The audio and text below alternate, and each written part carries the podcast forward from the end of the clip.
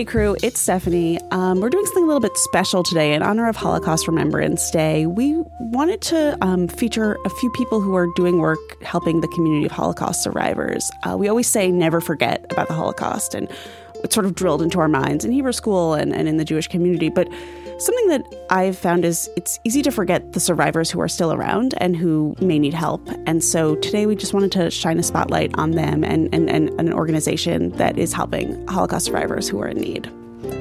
I'm excited to be here with um, obviously Mark and Liel. Hey guys. Hello. Hello. And we're here with Desiree Nazarian and Sandy Myers of Self Help Community Services Holocaust Survivor Program. Welcome, guys. Thanks for being here. Thank, Thank you for having us. Will you introduce yourselves and tell us what you do at the organization and how Self Help helps Holocaust survivors?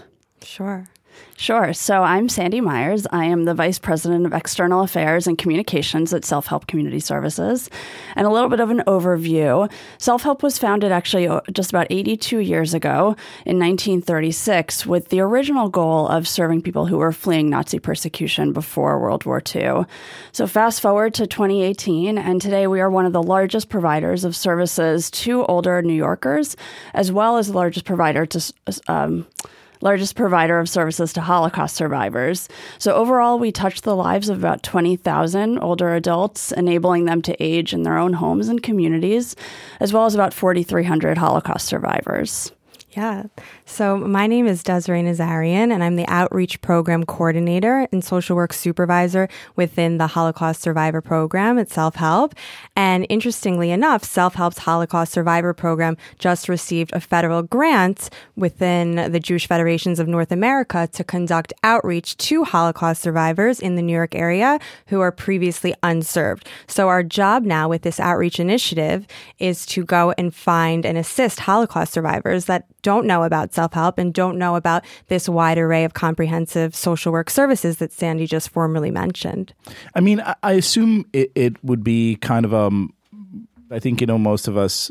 I mean, all of us would probably agree this is you know there could be no more important kind of sacred duty than our commitment to to, to helping Holocaust survivors age with dignity. But at the same time, I would assume that you know many of us would kind of not even think about this, right? Being like, oh, you know, these people are fine, or we, we, you know, we don't really need to care about this. This is like a long time off in history. Do, do you find that you have issues when, when, when talking about your organizations and your work, kind of really convincing people that there are a, a substantial number of these now, you know, quite elderly people who really need help, who really face, you know, dire circumstances? Sure. Part of our mission statement is to serve as the last surviving relative. So, this part of our program and our organization will exist until the, the last survivor is still with us.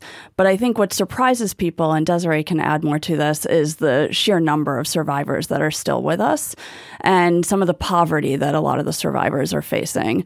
Yeah, absolutely.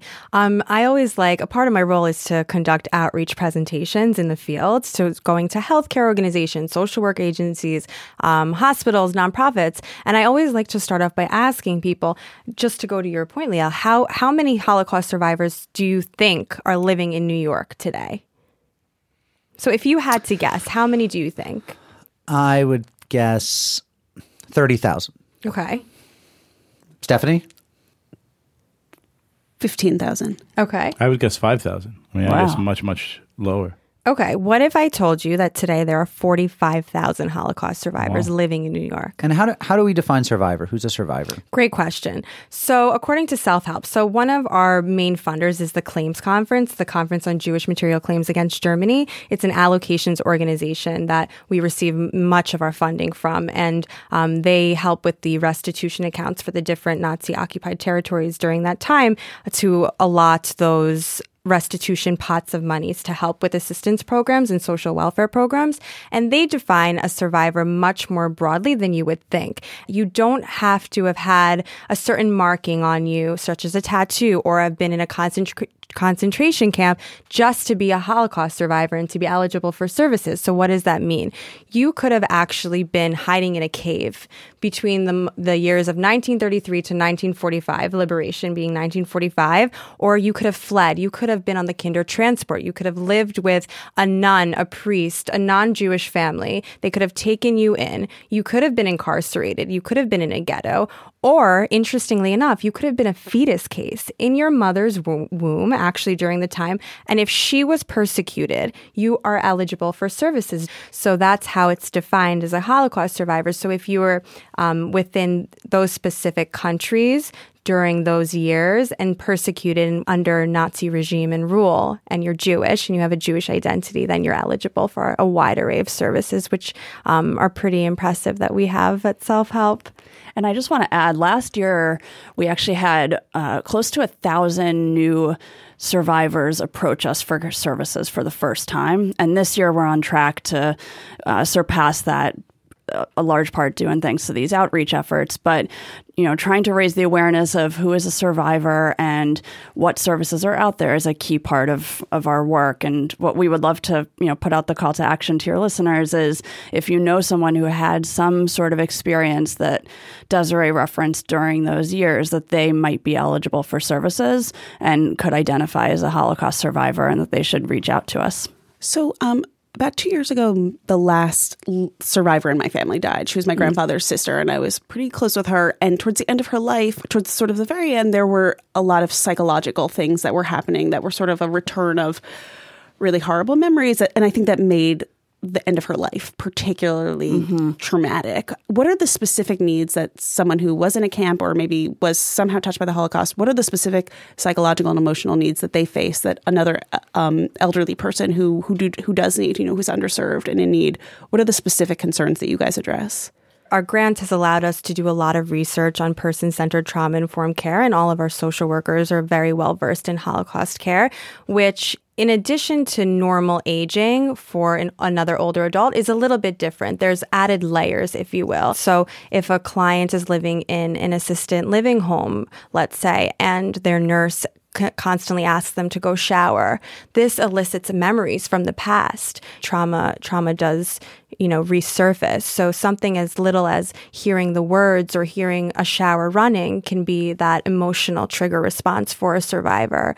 Um, or seeing certain things. If somebody's wearing boots or someone knocks on the door very loudly, a barking dog. So these are things that kind of differentiate from normal um, aging. So, how do you intervene? I mean, do you have people who know not to do those things? Sort of reminding me of um, when Kerry Brodie was here, who does Emma's, Emma's Torch, the refugee kitchen, and she was sort of saying, like, mm-hmm. there are things to do with people who are fleeing really awful conditions as refugees. Like, you can't actually have a really tight schedule because that is a trigger. I don't know. It sort of reminds me of that mm. a little bit. So what? Are, so what do you? How does self help intervene? Yeah. in those situations. So all the social workers are definitely trained um, in this trauma informed care. And when a when a Holocaust survivor calls our intake line, for instance, um, the questionnaire that we have in front of us, which pretty much every social worker memorizes by now, is very very tailored to make sure that the questions that are asked are very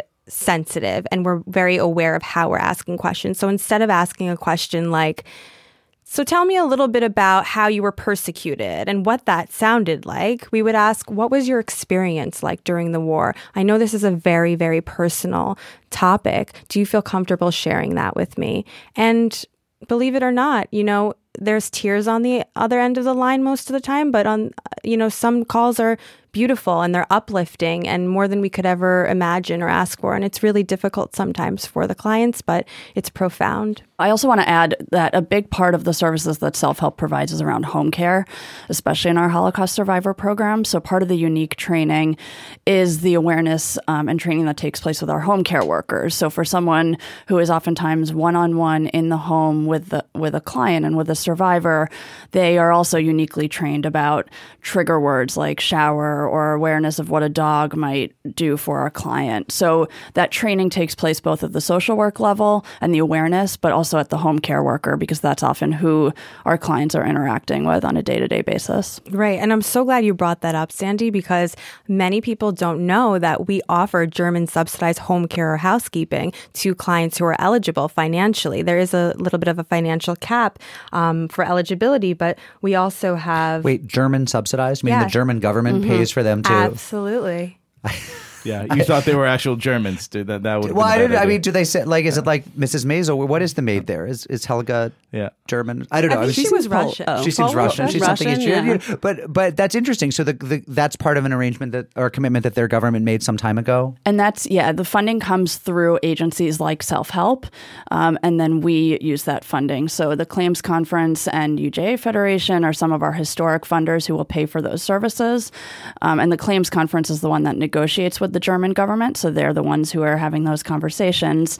And then in recent memory, or in recent history, I should say, uh, as Desiree mentioned, you know, this additional funding from the federal government has also contributed to services. But the German government has certainly stepped up and does fund a lot of the services to this population.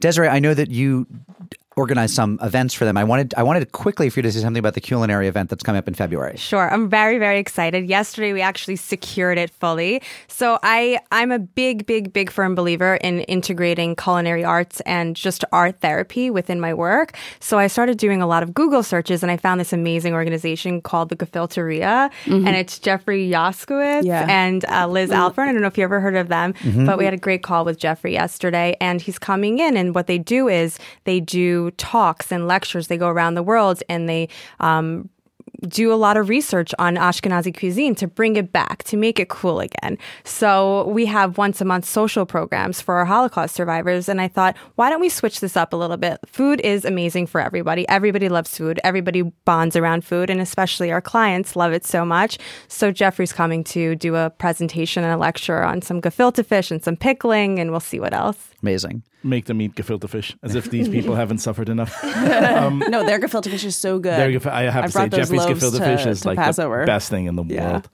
Um, what do people listening right now? What what ought they to do? Yeah. So we have a few things because we uh, figured this question was coming and we'd love to get the help from uh, unorthodox listeners. So, first is to think about your networks. Think about your friends' parents and grandparents who might have had uh, the, an experience that could qualify them as a Holocaust survivor. Again, it's not just individuals who are in concentration camps who can qualify.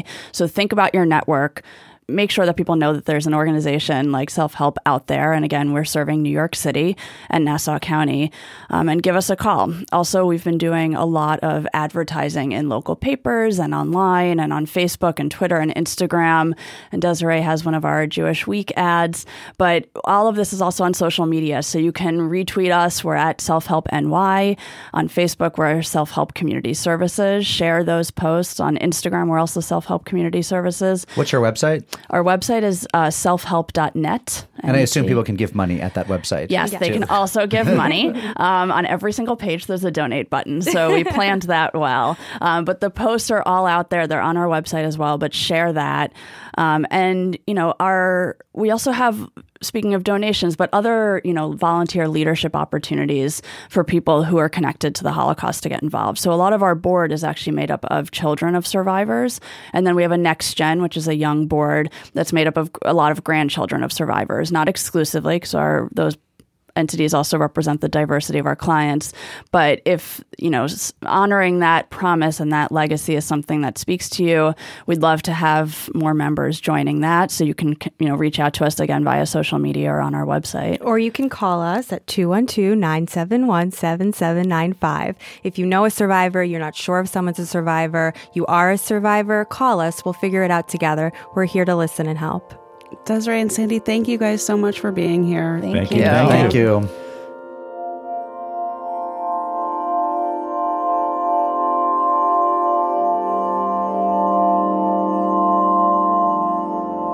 That was Sandy Myers and Desiree Nazarian of the organization Self Help. You can find out more about the work they do at selfhelp.net, and we're really grateful that they joined us for this special mini episode of Unorthodox. We'll be back Monday with this week's live show recorded at the JCC Manhattan.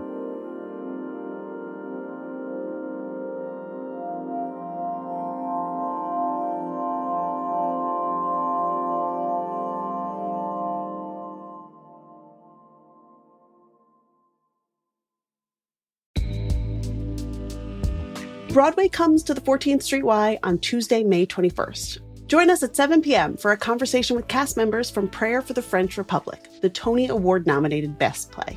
Tony nominee Betsy Aidem and fellow cast members Francis Benhamou, Ethan Haberfield, and Ari Brand will take part in a lively discussion moderated by the New York Times' Marc Tracy.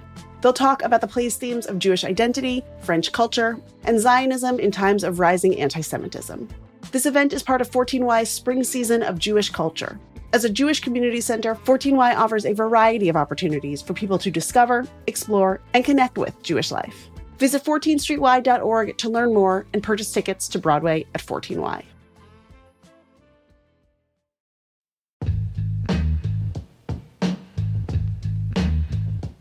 Hey J Crew, it is time for some pod biz. Tonight, May 16th, I will be moderating a Zoom conversation with Rabbi Sharon Brous and Shai Held about each of their new books. That's at 6 p.m. Eastern and the final event in my Unpacking the Book series with the Jewish Book Council and the Jewish Museum. This one's on Zoom, so no matter where you are, I hope you can make it. And tonight is actually a double header for me. If you're in the New York area, I'll be at the Marlene Meyerson JCC Manhattan at 7:30 tonight in conversation with Israeli rapper and singer Jimbo J. He'll be performing and there will be delicious Israeli food from Chef Mushka, who made the famous harosets at our Passover pop-up. You can find links to register for both of those events at tabletmag.com slash unorthodox live. We also have some great events coming up for Tablet members in person and on Zoom. On May 16th, Catherine Wolf will be in conversation with Jews who refuse to back down against hostile crowds in various arenas, from municipal buildings, school board meetings, and of course, college campuses. She'll be talking with Club Z's Masha Merkulova, Safe CUNY's Avraham Goldstein, attorney John Kovac, Mel Waldorf, Steve Goldberg, and UNC Chapel Hill student Daniel Stumpel. Also, coming up, a warm and intimate Zoom for those who have lost friendships since October 7th.